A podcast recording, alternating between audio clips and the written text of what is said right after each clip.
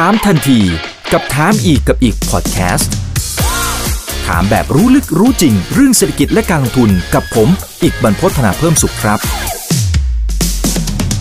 สวัสดีครับ สวัสดีเพื่อนๆนักลงทุนทุกคนนะครับ นี่คือถามทันทีโดยช่องถามอีกกับอีกทุกเรื่องที่นักลงทุนต้องรู้นะครับ ก็เป็นไลฟ์ที่2นะครับนะก็เรียนเชิญทุกท่านนะครับเข้ามาร่วมแสดงความคิดเห็นกันนะครับเรื่องที่จะมีความชัดเจนเพิ่มมากขึ้นละนะครับสำหรับเรื่องของตัวภาษีคริปโต อย่างน้อยก็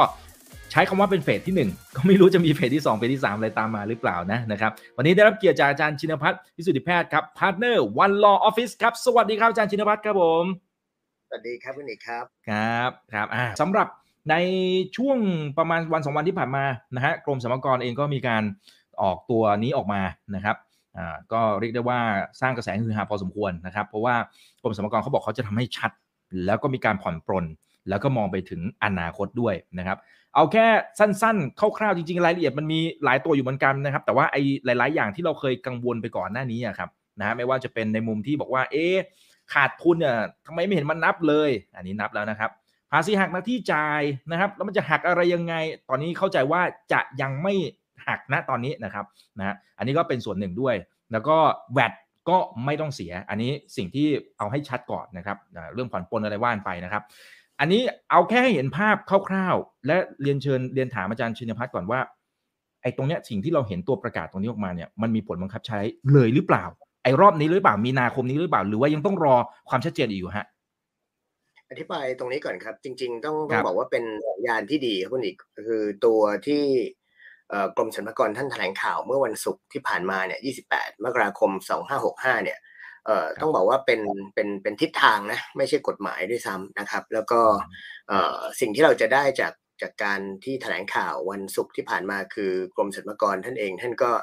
เหมือนจะออกคู่มือนะฮะที่จะเอ่อให้ให้กับเอ่อชุมชนของเอ่อสินทรัพย์ดิจิทัลเนี่ยได้ได้นำไปใช้เป็นแนวทางนะฮะแล้วก็คู่มือเข้าใจว่าจะออกวันพรุ่งนี้ด้วยซ้ำก็คือวันที่ 31 มกราคมนะครับ ก็เอ่อผมว่าลองติดตามดูว่าเอ่อ ที่ท่านให้แนวทางไว้ 3 แนวทางคือคือ clear นะฮะชัดเจนใช่ไหมแล้วก็ผ่อนปลนคือ relax แล้วก็ future คืออนาคตจะเป็นยังไงเนี่ย แล้วก็สิ่งหนึ่งที่ผมเห็นว่ามันเป็นเป็นเรื่องที่น่าสนใจมากนะก็คือว่าให้ tax payer centric ก็คือว่าให้ผู้เสียภาษีเป็นศูนย์กลางนะครับก็คืออจริงๆ ในอดีตที่ผ่านมาเนี่ยเราเราไม่ค่อยเห็นปรากฏการณ์แบบนี้นะที่กรมสรรพากรเนี่ยท่านมาคุยกับคนใน ecosystem นะฮะ สมาคมใช่ครับที่เกี่ยวข้องกับเรื่องสินทรัพย์ดิจิทัลนะฮะไม่ไม่มีเลยนะนะก็ก็น้อยมากที่เป็นข่าวฮือฮาอาจจะเป็นเพราะว่ามันมีความสนใจในวงกว้างนะครับก็เท่าที่เห็นในแถลงข่าวก็มีสมาคมสินทรัพย์ดิจิทัลไทย สมาคมการค้าผู้ประกอบการธุรกิจสินทรัพย์ดิจิทัลไทย สมาคมฟินเทค มีทั้งกลตมีทั้งแบงก์ชาติ มีทั้งสศคสำนักงานเศรษฐกิจการคลังของกระทรวงการคลังนะครับ แล้วก็มีนักวิชาการผู้เชี่ยวชาญนักลงทุนต่างๆ แต่สิ่งที่สิ่งที่จริง ๆ อยากเห็นเหมือนกันคือ เอ๊ะไม่เห็นสภาวิชาชีพบัญชีครับคุณเอกอืมมีนัยยะยังไงครับอาจารย์ คือจริง ๆ แล้วเรื่องนี้เนี่ยถ้าถ้าจะบอกว่าเป็นเรื่องลงทุนเนี่ยเฮ้ยมันก็ต้องมีเอ่อสภาวิชาชีพบัญชีมามามาร่วมด้วยว่าจริง ๆ แล้วสุดท้ายเนี่ยตัวสินทรัพย์ดิจิทัลเนี่ยมันมันเป็นอะไร มันเป็นเอ่อ means of payment เป็นเครื่องมือในการชำระหนี้ เป็น asset นะคือบอกว่าเป็นสินทรัพย์ดิจิทัลก็เป็นเป็นเป็น asset แหละใช่แล้วมันเป็นสินทรัพย์ประเภทไหนอะประเภทหนี้อืมประเภททุนหรือเป็นไฮบริดนะครับแล้วเอ่อมันผลิตอะไรออกมาให้เราได้บ้าง คือมันผลิตเป็นกำไรได้เท่านั้นเหรอ หรือว่ามันเอ่อผลิตเป็นเงินคืนทุน หรือว่าเอ่อมันผลิตเอ่อตัว ออกมาใหม่ เช่น ถ้าเป็นหุ้นก็มีสต็อกดีเวเดนอย่างเงี้ยนะครับเอ๊ะสสุดท้ายเนี่ยในเรื่องของบัญชีเพราะเห็นในในแถลงข่าวอันเนี้ยถ้าคุณอีกไปดูเนี่ยมันจะมีอยู่ในหน้าสองหน้าสามเนี่ยนะครับแถลงข่าวเนี่ยเห็นบอกว่าให้ไปโยงกับเรื่องตัวตัวมาตรฐานนะครับของออการบัญชีที่ที่เป็นที่รับรองคนนี้ยากละเพราะว่าพอบอกว่ามาตรฐานการบัญชีเนี่ย แล้วมาตรฐานการบัญชีเรื่องนี้มีไหมนะครับ ของไทยเนี่ยผมเข้าใจว่ายังไม่ชัดนะครับ พอพอไม่ชัดเนี่ยมันก็เป็นไปโยงกับของต่างประเทศ เพราะของไทยเนี่ยเราไปโยงกับตัวไฟเอ่อไทย Financial Reporting Standard ที่เรียกว่า TFRS ไปโยงกับต่างประเทศเรียกว่า IFRS นะฮะ International Financial Reporting Standard ซึ่งในต่างประเทศแต่ละประเทศก็ไม่เหมือนกันอีก ซึ่งอันเนี้ยผมว่ามาตรฐานบัญชีรับรองเนี่ย ที่ไปที่ไปโยงเรื่อง FIFO นะ first in first out ไปโยงเรื่องเอ่อ moving average cost วิธีเอ่อต้นทุนถั่วเฉลี่ยเคลื่อนที่เนี่ย ซึ่งซึ่งคืออะไร ซึ่งคืออะไรเอ๊ะใช้กับใคร ใช้กับภาษีเงินได้บุคคลธรรมดา หรือใช้กับภาษีเงินได้นิติบุคคล อันนี้ผมเชื่อว่า เดี๋ยวเรารอคู่มือนะครับ คู่มือเข้าใจว่าน่าจะให้มีการดาวน์โหลดนะอย่างกว้างขวางที่กรมสรรพากรท่านจะเผยแพร่ในวันจันทร์พรุ่งนี้นะฮะ 31 มกราคม 2565 นี่แหละ อืมอืมครับครับแต่เหมือนเข้าใจว่าเบื้องต้นเขาจะให้เราเลือกใช่ไหมฮะว่าเป็นไฟโฟหรือว่าเป็น moving average นะแล้วปีถัดไปเนี่ยก็ไปเลือกกันใหม่ว่าจะเอาแบบไหนโหมดไหนอะไรยังไง มันมันมีเหตุผลหลักคิดอะไรยังไงครับอาจารย์เขาเข้าใจว่าเข้าใจว่าเป็นเช่นนั้นครับ เพราะว่าถ้าเราย้อนกลับไปการคำนวณภาษีเงินได้บุคคลธรรมดาเนี่ย คิดเป็น tax year หรือปีภาษีคือปีปฏิทินละก็คือตั้งแต่หนึ่งมกราคมถึง31 ธันวาคมของแต่ละปีนะครับ ถ้าเป็นของบริษัทเนี่ย ถ้าบริษัทเป็นผู้ลงทุนหรือเป็นผู้ประกอบการนะครับ ในเรื่องของตัวตัวสินทรัพย์ดิจิทัลเนี่ยก็ต้องคิดเป็นรอบระยะเวลาบัญชีก็คือ 12 เดือนนะ เพราะงั้นในแต่ละปีเนี่ยนะก็สามารถที่จะเลือกให้ได้นะ เพราะว่าเวลาคิดคิดภาษีเงินได้เนี่ย ไม่ว่าจะภาษีบุคคลภาษีบุคคลธรรมดาเนี่ย คิดเป็นปีอยู่ล้ว นะฮะส่วนปีถัดไปสามารถเปลี่ยนได้ก็ถือว่าเป็นเป็นการยืดหยุ่นนะผมมองว่าสมกรท่านก็ยืดหยุ่นให้เรานะครับอืมอืมครับอ่ามีสองสาท่านถามบอกว่าไอ้เรื่อง withholding tax นี้ อย่างไรอย่างไรคะ หมายความว่าอย่างไรคะไอ้ก่อนหน้านี้นะครับ ดูเหมือนจะเก็บจะเก็บนะครับไอ้ตัวภาษีหักในที่จ่ายตอนนี้บอกไม่เก็บแล้วถามก่อนว่า ที่บอกว่าจะเก็บเนี่ยจริง ๆ เป็นกฎหมายแล้วนะครับ เมื่อเมื่อเป็นกฎหมายเนี่ยก็ต้องทำตามกฎหมายแหละตั้งแต่ปี 2561 62 63 64 มานะครับ ก็คือต้องมีการหักภาษีในที่จ่ายนะฮะแต่พอดูจากแถลงข่าวเนี่ยสิ่งที่เห็นเป็นปรากฏการณ์เนี่ย ผมว่ากรมสรรพากรท่านก็พยายามนะครับ ที่จะผ่อนปลนให้ก็คือว่าถ้าเป็นกรณีที่ เรื่องหักภาษีที่จ่าย 15%ย้ำนะขีดเส้นใต้นะครับภาษีหักในที่จ่าย 15%ไม่ใช่ภาษีเงินได้นิติบุคคล หรือภาษีเงินได้บุคคลธรรมดาทั้งปีนะหักในที่จ่ายคือหักณที่จ่ายเงินได้นะฮะจ่ายเงินได้คือมีกำไรหรือมีผลตอบแทนที่ออกมาจากสินทรัพย์ดิจิตอลเนี่ยก็จะถูกหักไว้นะครับ ถ้าถ้าดูจากในการผ่อนปลนเนี่ยท่านก็บอกเลยว่าก็มีแนวทางนะนะครับ ซึ่งมีแนวทางในการดำเนินการผ่อนปลนแต่ว่ายังไม่ใช่ออกกฎหมายนะ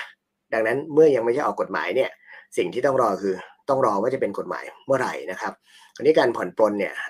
เท่าที่เห็นจากในในข่าวเนี่ยก็คือเรื่องของการคำนวณตัวกำไรนะตัวกำไรเนี่ยก็กำลังจะออกเป็นกฎกระทรวง กฎกระทรวงเนี่ยก็เข้าใจว่า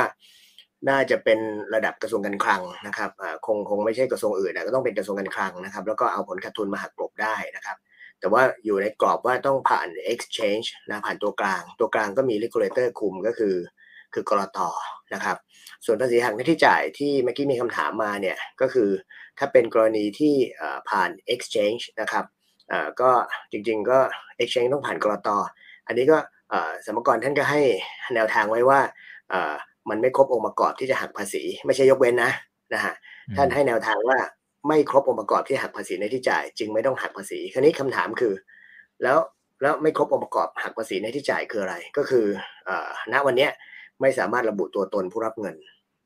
และไม่ทราบจำนวนเงินที่ต้องหักภาษีนะครับ อันนี้อันนี้ผมก็ยังสงสัยอยู่ว่า เอเมื่อเราผ่าน exchange เนี่ยนะฮะอย่างในเมืองไทยเนี่ยเรามี exchange อยู่เท่าไหร่สองสามรายเนี่ยนะครับนะที่ที่ขออนุญาตกรตแล้วอ่าที่แอคทีฟนะแล้วก็กรตท่านก็ดูแลอยู่เนี่ยนะครับเอ๊ จะไม่สามารถระบุตัวตนผู้รับเงินได้อย่างไร แล้วก็ไม่ทราบจำนวนเงินที่ต้องหักภาษีในที่จ่ายได้อย่างไรนะครับ ผลของการที่ identify ตัวผู้รับเงินไม่ได้ ผลของการที่ไม่ทราบจำนวนเงินที่ต้องหักภาษี ก็เลยไม่ครบองค์ประกอบของการหักภาษีอันนี้ยังยังสงสัยอยู่นะครับว่า เอ ถ้าเราเล่นหุ้นเนี่ย เวลาคุณคุณอิกคุณอิกไปเปิด เปิดบัญชีเล่นหุ้นกับโบรกเนี่ยโบรกก็คือตัวกลาง ตัวกลางก็ under ทั้งกลตแล้วก็ under ทั้งทั้งตลาดหลักทรัพย์เนี่ยนะครับก็ไปเป็นสมาชิกในในระบบเขาเรียกอะไรระบบออฟเซ็ตใช่ไหมระบบหักผ่านบัญชี เราต้องเปิดเผยตัวเองใช่ไหมผมก็ต้องเปิดเผยตัวเองคุณอิกต้องเปิดเผยตัวเองนะฮะสิ่งที่มันตามมาคือว่าตัวกลางคือ exchange เนี่ยเขาก็ต้องรู้จักเรา แล้วก็รู้ว่าเงินจะเท่าไหร่ แล้วเขาก็หักค่าธรรมเนียมเรานะฮะโดยโดยที่เราเองเนี่ยเราก็ ไม่ต้องไปกังวลเรื่องเรื่องเอ่อตัวใบส่งใบเสร็จอะไรเลยนะฮะเราเล่นหุ้นกันมาหลายปีนะครับ คราวนี้ก็มีคำถามกับประเด็นเรื่องภาษีหักที่จ่าย 15%ว่าถ้าผ่าน exchange นะครับ ไม่สามารถระบุตัวตนได้ณวันนี้นะนะไม่สามารถทราบจำนวนเงินหักภาษีที่จ่ายได้ จึงไม่ต้องหัก อันเนี้ยผมยังไม่ทราบว่า เอ๊ะ แล้วสุดท้ายเนี่ย ถ้าเกิดระบุตัวตนได้ล่ะ หรืออนาคตเนี่ยระบบสามารถยืนยันยอดเงินที่ต้องหักภาษีได้ล่ะ จะเข้าองค์ประกอบ แล้วต้องหักภาษีหรือเปล่าอันนี้อันนี้อันนี้เป็นการบ้านที่ต้องต้องส่งผ่านไปยังกรมสรรพากรแหละนะครับ ว่าท่านจะวางไงต่อไปนะครับ ในในเรื่องหักภาษีในที่จ่ายสิบห้าเปอร์เซ็นต์นะนะครับ อืมอืมอืมอืมครับเอ่อแต่ว่าทางทางกรมสรรพากรเขาบอกว่าจริง ๆ เขาไม่ได้มีกฎหมายที่จะไปบังคับให้ exchange เนี่ยนะฮะมีการเปิดเผยข้อมูลในส่วนนี้และ exchange ก็คง ก็คงไม่อยากทำมั้งหมายถึงว่าในแง่ของการเพิ่มงานหรือเปล่าครับอาจารย์ชินวัตรหรือยังไงฮะคือคือมันต้องมีกฎหมายบังบังคับหรือเปล่าในในชีวิตความเป็นจริง หรือมันขั้นตอนมันเป็นยังไงฮะอธิบายกันครับภาษีของไทยเนี่ยโดยเฉพาะภาษีสรรพากรเนี่ยอยู่ภายใต้กฎหมายชื่อว่าประมวลรัษฎากรนะครับ ภาษีภายใต้ประมวลรัษฎากรเป็นภาษีประเมินตนเองที่เรียกว่า self assess tax นะครับประเมินตนเองคือถ้ามีหน้าที่ต้องหักภาษีก็ต้องหักนะฮะ มีหน้าที่ต้องจ่ายภาษีก็ต้องจ่ายนะครับ ถ้าท่านไม่หักภาษี ถ้าท่านไม่จ่ายภาษีกรมสรรพากรท่านก็สามารถที่จะเข้าไปตรวจสอบ แล้วก็ประเมินภาษีนะครับอันนี้คือต้องเริ่มต้นแบบนี้ก่อนนะครับ แล้วก็จะบอกว่าไม่รู้ตัวคนรับเงิน ไม่รู้จำนวนเงินที่ต้องหักภาษี อันนี้ผมว่าไม่ใช่ในหลักการภาษีละนะครับ หลักการภาษีคือหน้าที่เป็นหน้าที่ของผู้มีหน้าที่จะเสียภาษีจะหักภาษีเนี่ยเป็นหน้าที่ของเรานะต้องบอกก่อนเป็นหน้าที่ของเรานะฮะแล้วก็ภาษีในไทยเนี่ยหลาย ๆ ตัวก็เป็นภาษีประเมินตนเองนะครับ ถ้าผู้เสียภาษีไม่ประเมินตนเองรัฐ หรือเจ้าหน้าที่ของรัฐ หรือโดยงานจัดเก็บภาษีก็จะมาประเมินนี่แหละที่ถึงไปศาลภาษีไง นะครับว่าแล้วสุดท้ายเนี่ยอะไรถูกอะไรผิดก็ว่านตามกฎหมายนะครับ ซึ่งกฎหมายปัจจุบันเนี่ยก็ไม่ได้มีประเด็นเรื่องของการยกเว้นภาษีหักที่จ่ายเรื่องนี้นะนะครับ อืมอืมครับอ่ามีคุณแฮปปี้นะครับ บอกว่า เอ๊ะมันเป็นเหตุผลนี้หรือเปล่านะฮะเช่น ก็ที่ไม่สามารถระบุตัวตนได้ เพราะว่ามันเยอะมาก เช่นสมมุติว่าเราซื้อสักหนึ่งล้านบาทเนี่ยนะครับ ปรากฏว่าจริงๆเราอาจจะต้องซื้อไอ้ตัวเนี่ยพวกสินทรัพย์ดิจิตอลจากคนเป็นพันคน ที่มาจับคู่กับเราอีกทีหนึ่งเนี่ย ชีวิตความเป็นจริงมันจะวุ่นวายไหมครับอาจารย์ครับเออเขาเลยไม่หักทุกทุกวันนี้ในในระบบทั้งหลายเนี่ยมันวุ่นวายแล้วก็มันก็ถูกแก้ปัญหาจากระบบอนาล็อกเป็นระบบดิจิตอลนะครับ แล้วก็มันไม่ได้ใช้ manual ละ มันใช้ machine learning มันใช้เครื่องมือทั้งหลายนะผมว่าเครื่องมือเหล่านี้ในที่สุดบล็อกเชนก็จะมานะแล้วพอบล็อกเชนมาเนี่ย มันก็จะสามารถเชื่อมโยงได้คำถามคำถามคือว่าการที่ไม่สามารถระบุตัวตนได้เนี่ยกับไม่ทราบจำนวนที่ต้องหักภาษีเนี่ยคืออะไรนะซึ่งผมว่าคนที่เข้าไปอยู่ในระบบคุณก็ต้องเปิด account ถูกไหมฮะแล้วคุณก็ต้องมีบัญชีธนาคารด้วยซ้ำนะครับ แล้วก็คุณก็ต้องมีการเปิดเผยตัวตนเนี่ย คุณไม่สามารถที่จะซ่อนเร้นตัวได้นะฮะอันนี้คือระบบที่มันจะเกิดขึ้นในอนาคตนะครับแล้วก็ผมผมก็มองว่าในที่สุดเนี่ย มันอาจจะเป็นขั้นหนึ่งบล็อกเชนเนี่ยนะฮะที่สินทรัพย์ดิจิตอลจะอยู่ในนั้นเนี่ยเป็นขั้นหนึ่งของสิ่งที่จะไปสู่สิ่งสิ่งที่เราเริ่มเห็นละ คือเขาพูดกันเรื่อง Metaverse แล้วนะครับ อืมอืมอืมครับมีท่านหนึ่งเขาก็เลยบอกว่า เอ๊ะอย่างนี้แปลว่าไอ้กฎต่างๆ เนี่ยผมเข้าใจว่าเขาไปอ่านมาแล้วก็กฎต่างๆ มันต้องอยู่ภายใต้ เช่นไอ้ตัวผ่อนปลนนะผมผมเดาว่าเป็นเรื่องของการผ่อนปลนว่าจะต้องเป็นแพลตฟอร์ม exchange ที่ที่อยู่ภายใต้กรตองบ้านเรา นั่นแปลว่า ไอ้ exchange ต่างประเทศที่เราบางส่วนเนี่ยที่หลายๆ คนอาจจะไปเทรดกันอยู่เนี่ย อันนี้เนี่ยอาจจะอาจจะเข้าเกณฑ์ว่าจะต้องมีการเสียภาษีหรืออะไรใดๆก็ตามที่ที่ไม่ได้รับการผ่อนปลนอันนี้เข้าใจถูกหรือเปล่าคะอ่าก็ก็ผมคิดว่าอย่างนั้นนะครับคุณอีกคำถามที่น่าคิดก็คือว่า ตอนนี้ exchange เมืองไทยที่ที่เราเทรดกันอยู่เนี่ยสามสี่เจ้านะที่อันเดอร์กรอตควบคุมแล้วได้ได้รับอนุญาตแล้วเนี่ยนะฮะ ไม่ว่าจะเป็นค่ายสีเขียวสีม่วงสีขาวอะไรก็แล้วแต่เนี่ยนะBitkub อะตรงๆที่เราเห็นนะฮะที่ที่แบงก์ไทยพาณิชย์เข้าไปลงทุนผ่านบริษัทลูกเนี่ยนะครับคำถามคือถ้าเทียบกับในตลาดโลกเนี่ย เราไซส์เล็กมากนะ ผมก็จะว่าเราไซส์เล็กมากนะ ถ้าคนคนที่อยู่ในวงการนะ ถ้าถ้าวันนี้มีโอกาสมีทางสมาคมธุรกิจดิจิทัลสินทรัพย์ดิจิทัลมาเนี่ยจะรู้เลยว่า ของไทยเนี่ยเราไซส์เล็กมากนะหมายถึงตลาดเรานะที่เป็น exchange นะตัวกลางเนี่ยนะครับถ้าไปเทียบกับในระดับโลก ผมเข้าใจว่าน่าจะเป็น b บ n a n c e นะใหญ่ที่สุดในโลกนะถ้าถ้าคุณอีกสัมภาษณ์แล้วอยู่ในแวดวงเนี่ยนะครับของไทยเราเล็กมากเลย เพราะงั้นเขาก็ไม่ได้มองตลาดไทยที่มันเล็กกว่า นักลงทุนก็ไปไปตลาดอื่นที่มันเป็น exchange ที่อื่นที่มันใหญ่กว่านะเพราะงั้นคำถามคือแล้วกรตไทย แบงก์ชาติไทยที่คุมเรื่องตลาดเงินกรตคุมเรื่องตลาดทุนเนี่ยนะครับท่านท่าน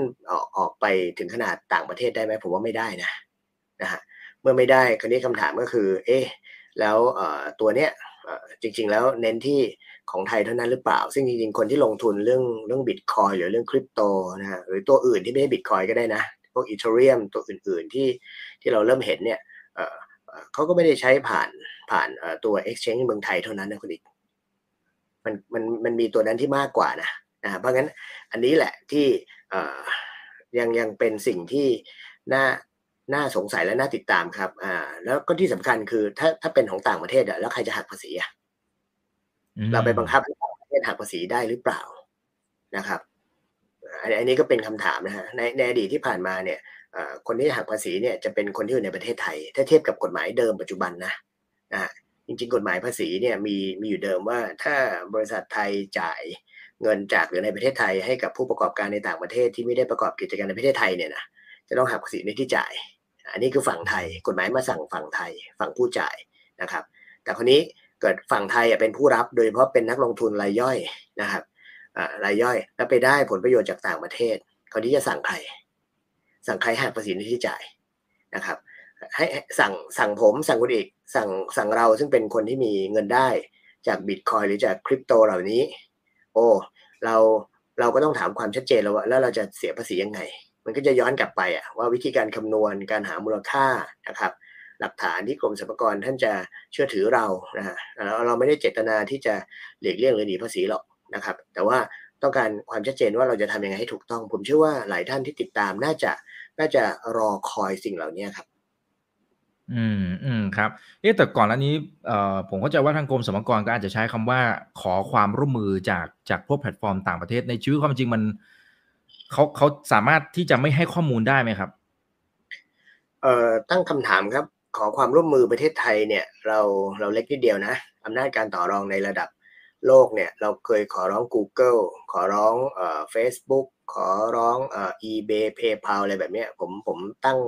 ตั้งประเด็นว่าเอ๊ะที่ผ่านมา เราขอร้องได้สำเร็จหรือเปล่านะครับ สิ่งที่เราทำได้แล้วก็เมื่อปีที่แล้วเนี่ยก็คือการ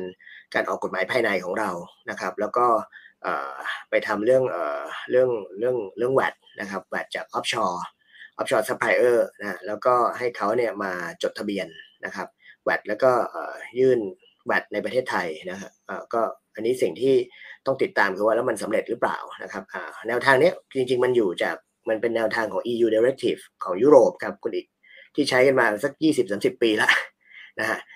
EU Directive เนี่ยบังคับ offshore supplier นอก EU ให้ต้องไปจดแวดนะครับในยุโรปเพื่อจะเก็บภาษีสำหรับคนที่ไม่ได้อยู่ในระบบแวดในยุโรปนะของไทยก็เหมือนกันนะฮะของไทยเหมือนกัน อันนี้ก็ต้องรอดู เพราะว่าเพิ่งใช้เมื่อกันยาปี 2564 ที่ผ่านมานี่เองนะครับลองดูว่าผลจะเป็นยังไง แล้วก็เม็ดเงินจะได้ขนาดไหนนะครับ ผมยกตัวอย่างแล้วกันนะฮะผมไปดาวน์โหลดเพลงนะผมไปดาวน์โหลดเพลงจากโซนี่มิวสิกที่อเมริกานะครับ แล้วก็ผมจ่ายเงินไป จริง ๆ แล้วผมมีหน้าที่นะ ที่จะต้องนำส่งแวดนะนะแต่แต่มีมีคนแบบผมกี่คนที่รู้เรื่องนี้ มันก็รู้ไม่มาก เขาก็ไม่ได้นำส่งแวดนะครับจ่ายเงินไปร้อยบาท ผมต้องนำส่งแวดเจ็ดบาทให้กับกรมสรรพากรนะแต่ผมคนทั่วไปไม่รู้หรอกนะ ลก็คือว่ากรมสรรพากรก็จะไม่ได้เม็ดเงินตัวนี้ ทั้งทั้งที่กฎหมายกำหนดไว้ว่าต้องมีนะฮะเพราะเพื่อก็จะมีคำถามว่าเอ้ยผมไม่ไม่ได้อยู่ในระบบแวดนะ แล้วผมจะไปส่งแวดได้ยังไงVAT นั้นก็เป็น cost ผมก็เพิ่มจากร้อยเป็นร้อยเจ็ดแบบเนี้ยนะครับก็เลยไปออกกฎหมายว่าอ้าวถ้าอย่างนั้น offshore supplier นะคือคือโซนี่อ่า BMG Music นะจะต้องมาจดทะเบียน VAT นะแล้วต้องเก็บ VAT เจ็ดเปอร์เซ็นต์นำส่งสรรพากร คือคือจุดยากคือเขาจะมาไหมล่ะ แล้วบังคับเขาได้ไหมถ้าเกิดเขาเขาไม่ทำตามพูดง่ายๆประเทศไทยเราเล็กนิดเดียว EU มันร่วม 30 ประเทศนะนะฮะเขามีเขามีพลังแล้วก็ใช้กันมาหลายสิบปีนะครับ ของเราใช้ตามเขาประมาณสัก 30 ปีได้ จริง ๆ ที่ผ่านมาผมทำวิจัยเรื่องนี้ VAT on e-commerce นะครับ เมื่อ 2544 20 ปีแล้วเพราะงั้นเรื่องนี้ไม่ใช่เรื่องใหม่ในใน EU แต่ว่าเป็นเรื่องใหม่ในไทยนะครับ อ่า ขอบคุณมากนะตกลงเนี่ย การปฏิบัติจริงเอาวันนี้เลยเนี่ย คือเขามีกำไรจากปีที่แล้วครับนะจะเอายังไงกันแน่คือตอนนี้งงไปหมดแล้วค่ะนะ ต้องเสียภาษีไหมหรือสัมภาระบอกว่าผ่อนปลนเขาว่าผ่อนปลนคือคือตั้งแต่ตอนนี้เลยหรือเปล่าหรือยังไงนะฮะเออแล้วแล้วอีกกรณีหนึ่งด้วยอาจารย์ถ้าสมมติคนที่ยื่นไปแล้วอะ สมมติคนที่เขาแบบเร็วมากอะมกราต้นมกราเขายื่นไปแล้ว ผมว่ามีนะ อืมครับทำยังไงครับ เอ่ออธิบายอย่างนี้ครับ คือกฎหมายเนี่ย ออกมาตั้งแต่ สองห้าหกหนึ่งนะฮะก็เป็นเป็นพระราชกำหนดสินทรัพย์ดิจิทัลเนี่ยครับแล้วก็ภาษีก็ออกตามมานะครับกำหนดให้เป็นเป็นประเภทของเงินได้ประเภทใหม่นะครับที่มาจากสินทรัพย์ดิจิทัลพวกทกเค็นพวกอะไรพวกเนี้ยนะฮะแล้วก็ต้องต้องเสียภาษีนะครับซึ่งเป็นภาษีหักที่จ่ายนะสิบห้าเปอร์เซ็นแต่แต่อันนี้ย้ำว่ามันไม่ใช่อัตราภาษีที่แท้จริงทั้งหมด นั่นหมายความว่าเราจะต้องนำมารวมคำนวณกับเงินได้อื่น ๆ แล้วก็มาคำนวณถ้าเป็นภาษีเงินได้บุคคลธรรมดาที่คุณหญิงถามมาเนี่ยนะ ก็คือรวมคำนวณกับเงินได้อื่น แล้วก็หักค่าลดหย่อนหักเงินยกเว้นอะไรก็แล้วแต่นะครับ ผลที่ตามมาคืออัตราภาษีเนี่ยของบุคคลธรรมดาคุณเอกจำได้ห้าถึงสามสิบห้าเปอร์เซ็นสูงสุดนะครับ สูงสุดเลยนะไม่ใช่สิบห้านะ จริง ๆ ไม่ใช่สิบห้านะสิบห้าคือหักภาษีในที่จ่าย แต่อัตราภาษีที่แท้จริงมันคืออัตราก้าวหน้าห้าถึงสามสิบห้าดังนั้นในเมื่อกฎหมายไม่ออกมายกเว้นตอนนี้ วันศุกร์ที่ผ่านมาเป็นการพูดเรื่องแนวทางนะครับ วันจันทร์พรุ่งนี้ 31 มกราคมเนี่ยจะเป็นเรื่องของเอเรียกว่าคู่มือการชำระภาษีนะครับของผู้มีเงินได้จากการซื้อขายสินทรัพย์ดิจิทัล ซึ่งซึ่งกรมสรรพากรไม่ได้ออกมาเองคิดเองนะท่านก็ทำงานร่วมกับสมาคมที่เกี่ยวข้องกับสินทรัพย์ดิจิทัลสมาคมการค้าผู้ประกอบธุรกิจสินทรัพย์ดิจิทัลไทยนะฮะซึ่งผมเชื่อว่าวันพรุ่งนี้เนี่ยน่าจะเป็นน่าจะเป็นสิ่งที่มันชัดเจนแล้วครับ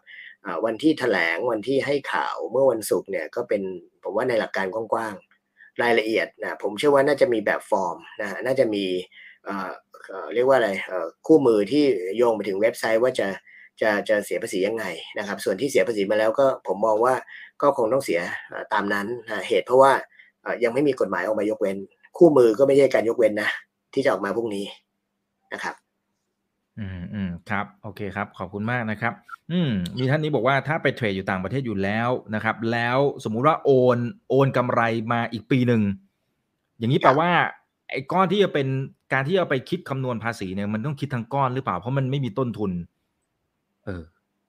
โอเค เพราะว่าต้นทุนจะว่า กัน อ่าครับ ครับ ผมก็จะว่าคำถามเนี่ยน่าจะมาจาก สิ่งที่เราเคยคุยกันคราวที่แล้วฮะคุณอีกเมื่อวันที่ 29ธันวาที่ผมอยู่สิงคโปร์นะครับน่าจะเป็นไปได้ว่าเงินได้ที่ได้มาในปีไหน ซึ่งมาอยู่ในต่างประเทศนะนะครับ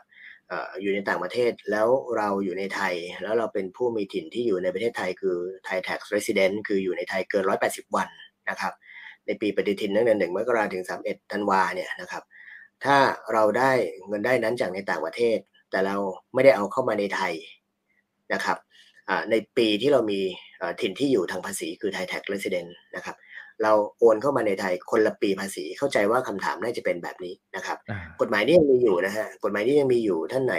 สนใจเข้าเว็บไซต์กรมสรรพากรแล้วเปิดดูมาตรา 41 41 มีอยู่มาตราเดียวนะฮะ41 นะครับ หรือ 41 เนี่ยนะฮะมีอยู่มาตราเดียวมีมีมีอยู่สองสาวรรคเนี่ยนะฮะเป็นเรื่องของภาษีเงินได้บุคคลธรรมดา เท่านั้นนะครับย้ำว่าเป็นภาษีเงินได้บุคคลธรรมดาไม่เกี่ยวกับ ภาษีเงินได้บริษัทนะครับเพราะฉะนั้นคำตอบก็คือกฎหมายนี้ยังมีอยู่ครับ ก็คือตราบใดที่ถ้าปี 64 ปีที่แล้วนะครับ เรายังไม่ได้โอนเงินที่ได้จากต่างประเทศเนี่ยแหล่งเงินได้ในต่างประเทศเนี่ยในประเทศไทยปี 64 นะเราโอนเข้ามาปี 65 นะครับ แล้วเราก็มีหลักฐานชี้แจงให้กับธนาคารพาณิชย์แบงก์ชาติกรมสรรพากรนะครับว่าแหล่งเงินได้เรามาจากไหนนะครับเราโอนเข้ามาคนละปีภาษีนะครับ เพราะงั้นภาษีตัวนี้ภาษีกันได้ไม่มีนะครับ อันอันนี้อันนี้ตรงไปตรงมากฎหมายเขียนแบบนั้นเลย ไม่ใช่เป็นเรื่องหนีหรือเลี่ยงภาษีอะไรทั้งสิ้นนะครับ ครับ อ่า ซึ่งอันนี้ยังใช้ได้อยู่ แต่แต่ถ้าสมมุติว่าเป็นปีเดียวกันเหรอครับอาจารย์ แต่เราไปซื้อสมมุติเราไปซื้อแพลตฟอร์มของต่างประเทศ แล้วเราไม่รู้ไง เราไม่รู้ไอ้ตัวกฎหมายข้อนี้นะครับ ว่าจริงๆถ้าแค่อีกปีหนึ่งจริงๆเราก็เราก็ได้ละนะครับ แต่สมมติดันเอามาเข้าในปีเดียวกันเนี่ยเออมันจะคำนวณยังไง เราจะเอาต้นทุนจากฝั่งนู้นเหรอครับ มันไม่น่าใช่หรือเปล่าอาจารย์หรือยังไง เอาหลักการนะครับ อันนี้เรายังเรายังไม่เห็นรายละเอียดหลักการเนี่ยหลักการก็ก็ตอบยากแล้วนะเพราะว่าตัวที่ผมเอากฎหมายเดิมก่อนนะกฎหมายเดิมคือว่า แล้วเงินได้ที่เราเราได้เนี่ย มันคือมันคือผลประโยชน์หรือเปล่าเงินได้ตัวนี้คือผลประโยชน์หรือเปล่าหรือมันเป็นเงินต้น หรือมันเป็นเงินต้นนะครับ สิ่งที่จะเป็น ผลประโยชน์ที่เรียกว่า taxable income หรือว่าเงินได้พึงประเมินที่ต้องเสียภาษีไม่ใช่เงินต้น คุณอีกไปลงไว้ต้นทุนของคุณอีกคือหนึ่งร้อยนะครับ คุณอีกได้ได้มันหนึ่งหนึ่งพันห้าร้อยแสดงว่าคุณอีกเนี่ยมีกำไรอยู่เท่าไหร่พันสี่พันสี่เนี่ยคือสิ่งที่มันได้เพิ่มนะครับไอ้เจ้าหนึ่งร้อยที่ว่าเป็นต้นทุนหรือว่าเป็นเงินต้นเนี่ยไม่นับนะครับ ไม่นับอะอันนี้คำถามคือ ผมก็ย้อนกลับไป เรามีหน้าที่นะ ที่ต้องอธิบายที่ต้องพิสูจน์นะว่าไอ้เจ้าตัวเเงินต้นเราเนี่ยเท่าไหร่นะครับ คือหนึ่งร้อยนะ แล้วเงินเนี่ยไอ้ที่ได้พันพันเท่าไหร่พันห้าเนี่ยมันคือเงินที่มาจากการที่คุณอีกไปเทรดมานะครับไปเทรดมาเป็นหน้าที่เลยปัญหาคือเราไม่ได้เก็บหลักฐานไว้ ปัญหาคือเราไม่สามารถที่จะไปไปไปรู้ได้ว่าไอไอตัว พันห้าเนี่ยมันมาจากต้นทุนหนึ่งร้อยหรือต้นทุนร้อยห้าสิบหรือต้นทุนสามร้อยซึ่งมันจะมันจะปนกันไปหมดคือมัน blend กันไปหมดไงเหมือนเงินเนี่ยคุณคุณอิกไม่สามารถจะรู้ได้ว่าธนบัตรใบนี้เลขอะไรเลขอะไรมันปนกันไปหมด นี่คือนี่คือสิ่งที่ผมว่าต้องต้องเข้าใจร่วมกันแหละว่านักลงทุนโดยเฉพาะบุคคลธรรมดาไม่เหมือนบริษัทนะครับแล้วก็ตัว regulator คือสรรพากรเวลาท่านมาตรวจสอบหรือประเมินภาษีเนี่ยผมว่า ถ้าไม่ไม่ชัดเจนเนี่ยนะอีกหน่อยเนี่ยมีคดีขึ้นศาลภาษีกันเยอะแยะเลยนะครับ อืมอืมครับ โอเคครับมีท่านนี้บอกว่า อันนี้อาจจะเป็นในเชิงหลักการกว้างๆนะครับ เช่นทำไมบ้านเราถึงใช้หลักการประเมินตัวเอง รัดบอกเลยไม่ได้เหรอว่าจะเก็บเท่านั้นเท่านี้ก็ในเมื่อมีข้อมูลอยู่แล้วไม่ใช่หรือทำไมเราต้องไปเซลฟ์ดีแคลร์มันมันมีหลักการอะไรครับอาจารย์เอาแบบภาพใหญ่ๆโอ้โหโอ้โห ถ้าเป็นเช่นนั้นเนี่ย ผมว่ามันมันไปถึงเอ่อเรื่องเรื่องเอ่อปัชญาหรือว่าใช่ครับคือคือต้องอธิบายไปถึงรถแมพออกมาเลยว่าภาษีออกมาเนี่ยไล่มาตั้งแต่รัฐธรรมนูญกำหนดไว้เลยว่าหน้าที่ของการเสียภาษีเป็นหน้าที่พลเมืองไทยนะครับเมื่อเป็นหน้าที่พลเมืองไทยเนี่ยหน้าที่ในการพิสูจน์ว่าว่าเราผู้เสียภาษีได้เสียภาษีแล้วเนี่ยเป็นหน้าที่เรานะถ้าเรา ถ้าเราถูกประเมินภาษีแสดงว่ารัฐท่านไม่เห็นด้วยกับเรา ท่านไม่เห็นด้วย เราอุทธรณ์ได้นะก็มีกลไกทางกฎหมายอยู่นะอุทธรณ์ได้ อุทธรณ์ได้เสร็จถ้าไม่เห็นด้วยก็ไปหาคนกลางคนกลางคือศาลนะครับ ของไทยเราก็มีศาลภาษีนะแต่แต่ลองนึกภาพนะครับศาลภาษีเราเนี่ยไปอยู่ในระบบศาลยุติธรรม ก็คือศาล ศาลปกศาลศาลภาษีกรกลางศาลอุทธรณ์นะฮะคดีจำนานพิเศษด้านภาษีกรศาลฎีกาแผนกคดีภาษีกรขึ้นไปตรงนั้นอะ เชื่อไหมครับว่า คดีภาษีไทยไม่อยู่ศาลปกครองไม่อยู่ศาลปกครองนะครับศาลปกครองเนี่ยก็เป็นเป็นระบบศาลที่อยู่มีเขาเรียกเขตอำนาจศาลเนี่ยที่ดูแลข้อพิพาทระหว่างหน่วยงานรัฐกับหน่วยงานรัฐ และหน่วยงานรัฐกับเอกชนนะครับ แต่คดีภาษีซึ่งเป็นเรื่องของรัฐเอกชนเนี่ยไปอยู่ศาลยุติธรรม และเราเชื่อไหมครับศาลยุติธรรมก็เป็นศาลคดีชำนาญพิเศษจริง แต่ว่าคนที่ชำนาญคดีพิเศษภาษีเนี่ยกลายเป็นอายการคดีภาษี ไม่ใช่ไม่ใช่ไม่ใช่ศาลภาษีนะฮะอันนี้คือระบบวางไว้แบบนี้ เพราะงั้นถึงเวลาเนี่ยถ้าเราไม่เห็นด้วยกับหน่วยงานรัฐไม่ใช่แค่กรมสรรพากรเท่านั้นนะครับนะเพราะว่าประเทศไทยมีภาษีอีกอีกร่วมสิบตัวนะนะครับ ถ้าเราไม่เห็นด้วยเราต้องฟ้องนะครับ เราต้องฟ้องนะเราถูกประเมินเราต้องฟ้องนะ แล้วคุณอีกเชื่อไหมว่าในระบบศาลยุติธรรมที่ศาลภาษีกรกลางเนี่ย เราฟ้องเราต้องพิสูจน์นะผู้เสียภาษีต้องพิสูจน์นะต้องพิสูจน์นะไม่ใช่ไม่ใช่กรมสรรพากรหรือหน่วยงานรัฐมาพิสูจน์นะฮะ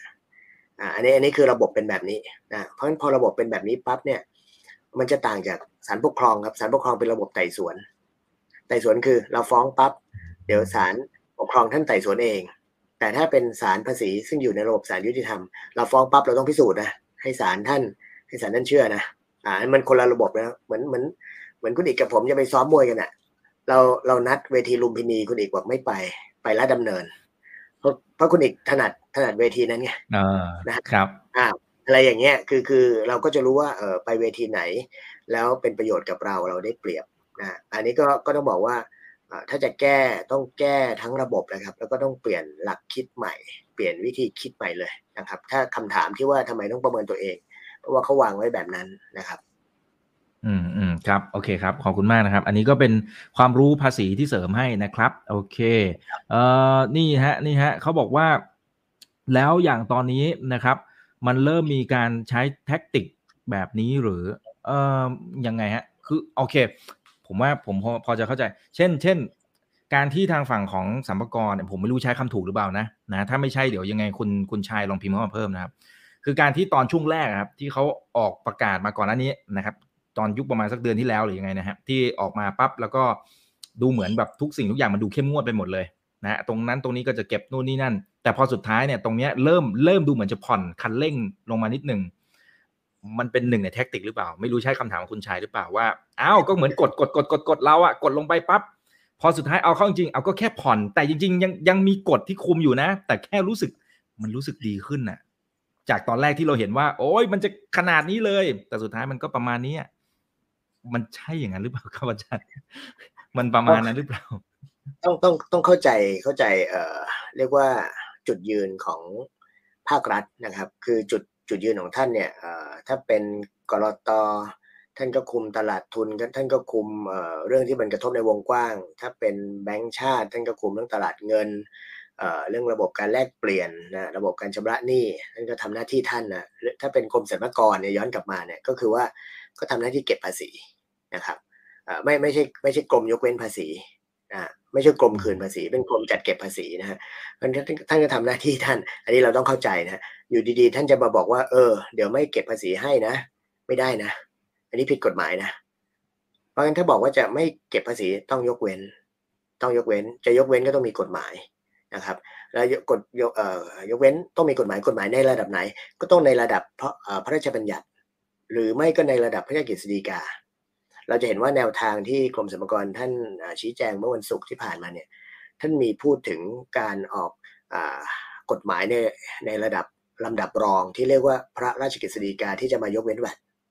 นะที่จะมายกเว้นแวดนะนะครับ ซึ่งนั้นก็เป็นในระดับรัฐบาลนะถ้าเป็นในระดับกฎกระทรวงเนี่ยก็จะเป็นในระดับของกระทรวงการคลัง ซึ่งเป็นคนดูแลกฎหมายนี้นะฮะคำถามว่า เออแล้วแล้วถ้าท่านท่านจะแตะเบรก ท่านจะเอ่อเอ่อเหยียบคันเร่งยังไงเนี่ย ผมว่าเดี๋ยวคุณอีกรอดูคู่มือวันพรุ่งนี้ คู่มือวันพรุ่งนี้ ผมว่าไม่เกินห้าโมงเย็นเราน่าจะได้เห็น แล้วก็เห็นแล้วเนี่ย เราจะมาคุยกันอีกรอบหนึ่งว่า เออ อะไรที่มันเป็นรูปธรรมนะครับ แล้วสุดท้ายเนี่ยมันจะเป็นกฎหมายไหม เพราะว่ามันสำคัญตรงนี้ครับคุณอีก สิ่งที่สมกรท่านแถลงเมื่อวันวันวันศุกร์ที่ผ่านมา 28 มกราเนี่ย แล้วก็ออกเป็นคู่มือ 31 วันพรุ่งนี้นะฮะเรียกว่ารับตุดจีนแล้วล่ะ เป็นของขวัญตุดจีนให้กับเราอะนะครับ คราวนี้ดูว่าจริงๆแล้วเป็นจะเป็นของขวัญจริงหรือเปล่า ซึ่งเดี๋ยวเราเรามานั่งคุยกันว่า เอออันเนี้ยจริง ๆ แล้วเป็นเรื่องโยนหินถามทางไหมเป็นเรื่องเอ่อสโลดาวคอมเมนต์ต่างๆไหมหรือว่าเป็นการ softening market press ให้ใจเย็นๆหรือเปล่านะฮะหรือว่าเออเราเห็นแสงสว่างที่ปลายอุโมงค์ไหมอันนี้รอคู่มือเลยนะครับ อืมอืมครับผมอ่าพอถึงตอนนั้นเดี๋ยวต้องเรียนเชิญอาจารย์อีกทีหนึ่งนะครับ มีท่านหนึ่งก็ก็พิมพ์มาเหมือนกันเป๊ะเหมือนที่อาจารย์บอกเลยว่าเอ๊ะมันเป็นเรื่องโยนหินถามทางหรือเปล่านะนะครับโอเคเมื่อกี้อธิบายไปละนะครับเอ่อขอดูหน่อยนะครับ อืมเขาบอกว่าถ้าใช้แท็กติกอย่างนี้ได้ไหมเอ๊ะมันเป็นการชี้พงให้กระลอกหรือเปล่าเนี่ยนะเขาบอกว่าถ้าสมมติว่าอ้าวก็ซื้อเท่าไหร่ เราก็ขายออกมาให้เท่าทุน ไรที่เหลือเราก็ใช้ช่องทางอื่น มุดมุดมุดมุดมุดมุดออกไป เขาก็ไม่น่าจะตามเก็บได้หรือเปล่า เช่น P2P peer to peer คือคือคือ peer to peer ก็นักลงทุนคุณคุณอีกคงคุ้นคุ้นเคยละ FPT ใช่ไหมนะฮะคนคงคุ้นเคยว่านักลงทุนควรมีวิจารณญาณในการลงทุนใช่ไหมการลงทุนมีความเสี่ยงนะฮะใช่ไหมไอไอตัว peer to peer เนี่ยแสดงว่าเราต้องมั่นใจ คู่อีกฝั่งหนึ่งคู่คู่กรณีกับของเราใช่ไหมว่าเขาเป็นใครใช่ไหมเออเกิดเขาเป็นใครก็ไม่รู้มาหลอกเราใช่ไหมนะฮะเออก็เรารับคำเสี่ยงไปเองเพราะนั้นอันนั้นน่าจะมากกว่าภาษีนะผมก็ใจว่านะนะฮะแล้วก็การการที่ศูนย์เลยใช่นะฮะการการที่เราบอกว่าก็ทำให้มันเท่าทุนซะอย่ามีกำไรแล้วไปคิกแบ็กที่อื่นเนี่ยอันนี้ผมว่าไม่รอดหรอกนะครับ เพราะว่าจริงๆต้องบอกว่ากรมสรรพากรท่านก็มีอำนาจตามกฎหมายนะ นะครับในการออกหมายเรียกประเมินในการขอดูข้อมูลนะครับ แล้วก็อีกเรื่องหนึ่งที่หลายท่านคงจะรู้แล้วว่ามีกฎหมายฟอกเงินนะฮะที่มีการกำหนดไว้ว่าให้การหนีภาษีสรรพากรเนี่ยเพิ่มเติมจากการหนีภาษีศุลกากรเนี่ยนะครับ เป็นความผิดมูลฐานนะครับ ซึ่งอันเนี้ยก็มีการดีเบตกันละว่ากฎหมายตัวนี้มันขัดต่อรัฐธรรมนูญแต่ผมเชื่อว่าในที่สุดเดี๋ยวก็จะมีการแก้ไขโดยภาครัฐ ให้ตัวนี้มันใช้ได้จริง ๆนะครับ แล้วก็ ในระดับประเทศนะนะฮะส่วนในระดับต่างประเทศเนี่ยเขาก็มีการกดดันมาจาก OECD ละคราวที่แล้วเหมือนเราพูดกันแล้วว่า OECD เนี่ยเขาก็แนะนำให้มันมีไอ้ระบบที่การดูข้อมูลนะครับของผู้เสียภาษีของแต่ละประเทศที่เป็นพลเมือง หรือเป็น tax resident ที่เรียกว่า CRS นะครับ Common Reporting Standard นะครับ ตัวหนึ่งที่เป็นกฎหมายแล้วเมื่อวันที่ 8 พฤศจิกาที่ผ่านมาเนี่ย 2564 ก็คือมีการแก้ไขในประมวลรัษฎากรให้เพิ่มเรื่องเรื่อง AEOI นะครับ คือ Automatic Exchange of Information แล้วก็ไปโยงเรื่อง Double Tax Agreement นะครับไปโยงเรื่องตัวกฎหมายที่เดี๋ยวจะออกมาอีกตัวหนึ่งคือพรบ CRS นะคล้ายๆกับพรบ FATCA ของ US นะอันนี้ CRS มันกว้างกว่า เพราะว่ามันมีตัวตัวสมาชิกที่เข้าไปอยู่ในในใน network เครือข่ายเนี่ยร่วม 200 ประเทศละจนถึงปี 65 เนี่ยนะครับก็ผมว่าจะ kick back ยังไงช้าหรือเร็วเท่านั้นครับคุณอิกในที่สุดกรมสรรพากรผมว่าท่านท่านก็จะไปใช้ระบบบล็อกเชนอะไรตามเก็บภาษี ซึ่งมันน่าจะง่ายกว่าปัจจุบันนะครับ อืมอืมเห็นบอกมี Big Data อะไรต่างๆด้วยนะครับ เออคุณสุภาพนะฮะคุณสุภาพบอกว่ามันมีความเป็นไปได้ไหมครับ ว่าเช่นจะไปเก็บภาษีแบบเป็นคอมมิชชั่นไปเลยอะตอนซื้อหรือว่าตอนขายเอาแบบทีเดียวไปเลย มันก็ไม่ต้องมาวุ่นวาย ไม่ต้องมา declare อะไรทีหนึ่งมันมันน่าจะเป็นหนึ่งในแนวทางไหมครับ หรือว่าไอ้ตรงออปชันนี้น่าจะขีดค่าทิ้งไปเลยครับเอ่อตอบตอบยากมากเลยครับ คือเอ่อจริง ๆ แล้วคำถามเนี่ยน่าจะเป็นเรื่องปลายทางครับคุณอีกเอ่อคำคำตอบเนี่ยน่าจะอยู่ที่ว่า แล้วจะเก็บภาษียังไงนะครับ จะเก็บภาษียังไง จะจะกำหนดให้ตัว exchange เอ่อกำหนด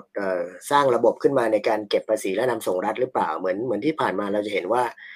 บางรายการเนี่ยธนาคารหรือบางธุรกรรมเนี่ยธนาคารเป็นคนเก็บภาษี และเป็นคนเป็นคนนำส่งรัฐนะฮะนำส่งรัฐ หรือธนาคารเนี่ยมีหน้าที่อย่างคุณเอกทราบนะกรมสรรพากรท่านก็ออกกฎหมายใช่ไหมครับกำหนดให้ธนาคารพาณิชย์ในไทยเนี่ยซึ่งมีอยู่ทั้งหมดเท่าไหร่ ส่งข้อมูลนะฮะการฝากเงินเนี่ยเข้าบัญชีธนาคารเนี่ยให้กับกรมสรรพากรทราบนะครับ โดยที่เราไม่ต้องยินยอมนะเจ้าของบัญชีผู้เสียภาษีนะนะครับ ถ้าเงินมันเข้าปีหนึ่งเนี่ยไม่ต่ำกว่า 3,000 ครั้ง อันนี้ 3,000 ครั้งนับครั้งถูกไหมฮะกับอีกกรณีหนึ่งคือ 400 ครั้งนะครับและเงินไม่น้อยกว่า 2 ล้านบาท อันเนี้ยนี่คือสิ่งที่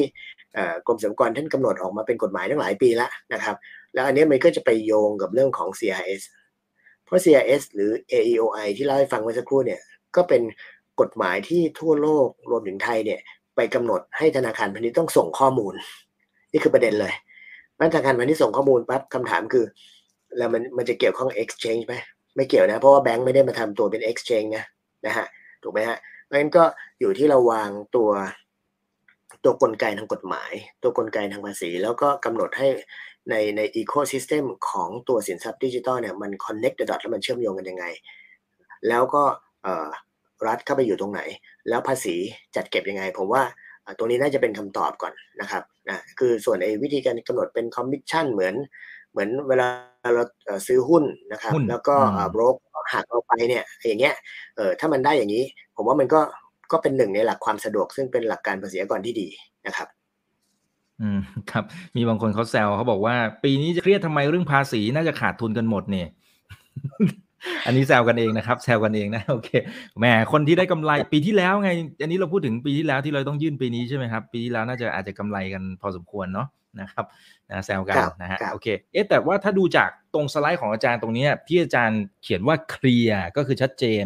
relax ก็คือผ่อนปรนฟิวเจอร์คืออนาคตอันนี้ อันนี้เป็นคำของกรมสรรพากรแต่บัตรเนี่ย อยากให้อาจารย์ขยายความนิดซึ่งเข้าใจว่าคงคงพูดไปบ้างบางส่วนละบัตรคือยังไงให้มันมีมันมีนัยยะอะไรที่อาจจะยังไม่เคลียร์อย่างนี้เหรอฮะคคืออันนี้ผมก็ย่อยมาจากตัวตัวแถลงข่าวของของกรมสรรพากรที่ได้มาจากเว็บไซต์ของกรมนะครับ แล้วก็เรานั่งอ่านแล้ววิเคราะห์ดูก็จับประเด็นได้ว่ากรมสรรพากรท่านก็มีมีทิศทางที่ดีอะท่านให้แนวทางแล้วว่าเออสร้างความชัดเจนผ่อนปรนแล้วก็ มองถึงอนาคต ผมก็ผมก็มองต่อว่าเออมันมีหลายเรื่องนะที่คือหน่วยงานราชการต้องเตรียมพร้อมอะคือไม่ใช่แค่กรมสรรพากรเท่านั้นแหละคือเรื่องบล็อกเชนนะฮะแล้วก็ถ้าแคบลงหน่อยบล็อกเชนเนี่ยมันก็จะเห็นกันหมดถูกไหมฮะเพียงแต่ว่าจะเปิดกันได้ขนาดไหน แล้วก็จะจะเชื่อมโยงไปถึงจุดใดบ้างแคบลงมาเรื่องภาษีนะฮะเรายังไม่ได้พูดเรื่องตัวตัวตัวอนุสัญญาภาษี เว้นกันการเก็บภาษีซ้อนเลย นะที่ประเทศไทยไปทำไว้กับกับต่างประเทศเนี่ยที่เป็นทวิภาคีคือเป็นประเทศ 2 ประเทศเนี่ยทำกันสัญญา 2 ฝ่ายเนี่ยนะครับตอนนี้มี 61 ประเทศแล้วนะล่าสุดคือกัมพูชาเรายังไม่ได้พูดถึงตรงนั้นเลยนะครับว่า และในระดับที่เป็นตัวภาษีระหว่างประเทศจะเป็นยังไงนะครับ ซึ่งมันมาโยงกับเรื่อง CIS กับ AUI ที่ผมเล่าให้ฟังเมื่อสักครู่นะครับ คือไอ้คำว่าบัตรของผมเนี่ยคือมันไม่ใช่แค่อยู่ในแถลงข่าว เมื่อวันศุกร์ละมันมันเป็นแค่จุดเล็กๆนะในภาพใหญ่มันมีมากกว่านั้นรออยู่เยอะเลยที่ภาครัฐต้องต้องคิดต่อนะฮะเพราะว่าในแถลงข่าวเนี่ยมีทั้งมีทั้งไปเกี่ยวข้องกับกลตไปเกี่ยวข้องกับแบงค์ชาตินะครับ แล้วก็เราก็เห็นข่าวแล้วว่าแบงค์ชาติเนี่ยก็กำลังจะออกตัวบาทดิจิตอลนะฮะแล้วก็ยังไม่ยอมรับไอ้ตัวคริปโตหรือสินทรัพย์ดิจิตอลให้ให้ชำระหนี้ได้ตามกฎหมายนะนะครับ ก็อันนี้อันนี้ก็เหมือนกับเห มือนกับก็พยายามจะรักษานะครับอำนาจเอ่อเอ่อเขาเรียกอะไรเอ่อ financial sovereignty อำนาจอธิปไตยทางการเงินใช่ไหมนะครับอ่าซึ่งจริงๆก็ไม่ผิดนะ ทุกประเทศก็เป็นเช่นนี้ ก็พยายามจะจะออกตัวหยวนดิจิตอลนะฮะของอเมริกาก็มีที่เป็น stable coin เลยทั้งหลายเนี่ยนะครับ ก็ผมว่าไม่ไม่ใช่แค่กรมสรรพากรแหละวันนี้เราแค่ดูแค่จุดเล็กๆนะครับคุณอีก เราก็เลย เลยไปโฟกัสที่ตรงภาษีเพราะกระทบเราใช่ไหมกระทบกับกระเป๋ากระทบกับเงินใช่ไหมนะฮะแต่จริงถ้าดูดูใน ecosystem เนี่ยคุณอีกจะเห็นภาพว่าผมผมมี SEC คือกรตนะแล้วก็ BOT คือคือแบงค์ชาตินะคือแบงค์ชาตินะฮะครับอ่ายังเกี่ยวพันเรื่องอีกเยอะมากนะครับ มากกว่าสิ่งที่เราคุยกันเฉพาะเรื่องภาษีนะครับ โอเคเอ่อเขาบอกว่าอยากให้อาจารย์อธิบายเรื่องแวดนะฮะที่ กรมสรรพากรบอกเขาจะไม่จัดเก็บนะครับ ในรอบนี้อยากให้อาจารย์ขยายความเพิ่มเติมหน่อยค่ะ โอเคเอ่อแวดต้องเข้าใจก่อนว่าภาษีมูลค่าเพิ่มเนี่ยนะครับ ไม่ใช่ภาษีเงินได้ เก็บจากมูลค่าที่เพิ่มขึ้นของธุรกรรมที่มีการเปลี่ยนเปลี่ยนมือไม่ว่าจะเป็นเรื่องขายนะครับเรื่องบริการหรือนำเข้า อันนี้ฐานภาษีเก็บจาก 3 ธุรกรรมเนี่ยนะขายบริการหรือนำเข้านะครับคำถามคือสินทรัพย์ดิจิตอลเป็นอะไร คงไม่ใช่เรื่องนำเข้า เพราะนำเข้านี่เป็นการนำเข้าผ่านท่าท่าคือ คือท่าศุลกากรจะเป็น airport seaport land port อะไรก็แล้วแต่นะครับงั้นเป็นเรื่องบริการไหมเอออันนี้ตอบยังไม่ได้นะครับ ตอบยังไม่ได้ถามว่าเอาแล้วเป็นเป็นอะไรเป็นสินค้าหรือเปล่า แน่นอนเป็นสินค้าแน่นอน เพราะว่าสินทรัพย์ดิจิทัลเป็นสินค้าที่ไม่มีรูปร่าง ตัว e-book เนี่ยถูกมองว่าเป็น service ไม่ใช่ ไม่ใช่หนังสือเป็น service นะไม่ใช่สินค้านะ ไม่เหมือนแล้วนะนะฮะแต่พอเป็น service ปั๊บเนี่ยสรรพากรช่วงแรกๆเนี่ยนะไม่มียกเว้น เก็บภาษีนะไม่มียกเว้นนะตอนหลังเนี่ยถึงมายกเว้นให้ แสดงว่าอะไรที่ยกเว้นแสดงว่าต้องเสียภาษีมาก่อน ดังนั้นในกรณีของการถแถลงข่าวที่บอกว่าจะออกกฎหมายเป็นระดับกฤษฎีกาที่ต้องรอยรัฐบาลออกเนี่ยมายกเว้นแบบให้เนี่ย แสดงว่าเขามองว่า ตัวสินทรัพย์ดิจิทัลเป็นสินค้าที่ต้องเสียบัตรอยู่แล้วนะครับ แต่จะมองว่าเป็นบริการหรือเปล่าเนี่ย ผมยังไม่มองไกลไปถึงขนาดนั้น ผมมองว่าเป็นสินค้า